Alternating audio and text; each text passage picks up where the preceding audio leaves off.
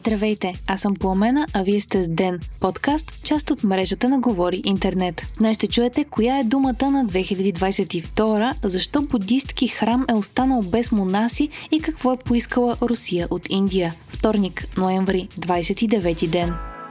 Пътностроителните фирми настояват държавата незабавно да им изплати дължимите суми за извършените от тях ремонтни и строителни дейности. От браншовата камара пътища се позоваха на решението на Конституционния съд от вчера, според което решението на Народното събрание от двадесети април е противоконституционно. Припомняме, че тогава депутатите гласуваха пътните фирми да получат петдесет процента от дължимите им суми, а останалите да бъдат изплатени след като извършената от фирмите работа бъде потвърдена от Междуведомствена комисия и одобрена в парламента. Според пътностроителните фирми, Министерството на регионалното развитие им дължи седемстотин и двадесет милиона лева. Решението на Конституционният съд от вчера на практика направи решението на четиридесет и седмото Народно събрание невалидно от момента на приемането му. Така фирмите ще могат да предявят искове пред съда за евентуални вреди, нанесени им в резултат на решението на парламента, пише Дневник. Протестите в Китай срещу драконовите мерки около ковид-пандемията изглежда са под контрол, пише би би си. Провеждат се под засилено полицейско присъствие, а властта в някои местни центрове дава сигнали, че може да облегчи някои от мерките. Ройтерс пък съобщава, че част от протестиращите са получили повиквателни от полицията и са им поискани писмени обяснения за това какво са правили в нощта на протестите. Вчера журналист от би би си бе арестуван и бит от полицията в Шанхай. Това съобщи самата медия, а според Външното министерство на Китай потърпевшият не се е представил като журналист.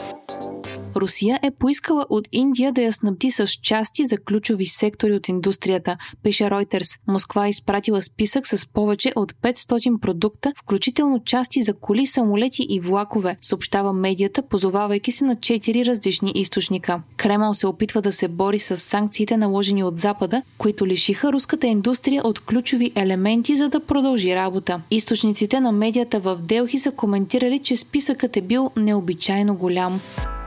Лунната капсула на НАСА Орион е поставила нов рекорд за най-много отдалечил се от Земята апарат, който е проектиран така, че да превозва хора на борда си. Орион би собственият си рекорд и достигна точката от хода на мисията си, която е на най-голямо разстояние от планетата ни – на четиристотин и тридесет хиляди километра. Орион е част от програмата Артемида, която цели да върне хора на Луната до две хиляди двадесет и четвърта година.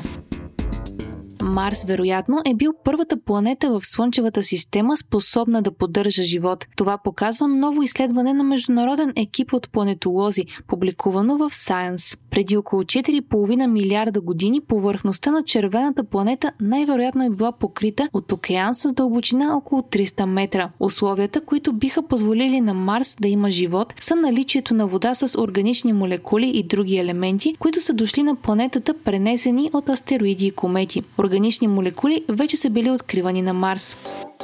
И още една вълнуваща новина, свързана с червената планета. Европейската космическа агенция обяви, че ще изстреля своя марсоход през две хиляди двадесет и осма година. Роувърът трябваше да бъде изстрелян този септември на руска ракета и да се приземи на руско съоръжение. Всичко това бе отменено заради войната в Украйна. ЕКА прекрати отношенията си с Русия и отложи изстрелването. Сега Европейската агенция е взела решението да изстреля марсохода на американска ракета, която все още не е определена, и да разработи свой собствен апарат за приземяване с помощта на НАСА.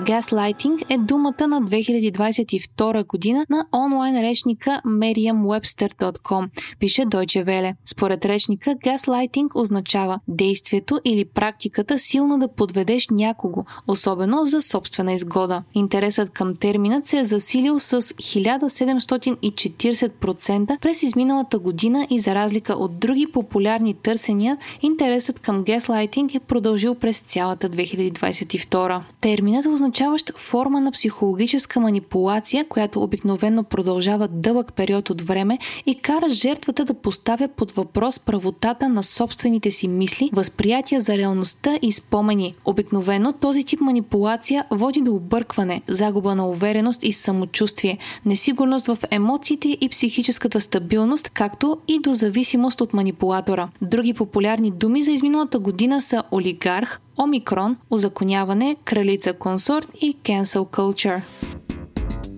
Будистки храм в Тайланд остана без монаси, след като нито един от тях не премина тест за наркотици, пише Би Би Си. Четири монаси и игумен са дали положителни резултати за употреба на метамфетамини и са били освободени от длъжностите си. Властите са коментирали, че монасите са били изпратени в здравно заведение, за да преминат рехабилитация. Тайланд се бори с трафика на наркотици и акцията, при която са били заловени монасите, е част от опитите на страната да се справи с проблема. Тайланд е важна транзитна точка при транспорта на метамфетамини. Наркотиците са внос от Мянмар, най-големият производител на метамфетамини в света, чрез Лаос. След това хапчетата се продават по улиците на Тайланд за под три лева.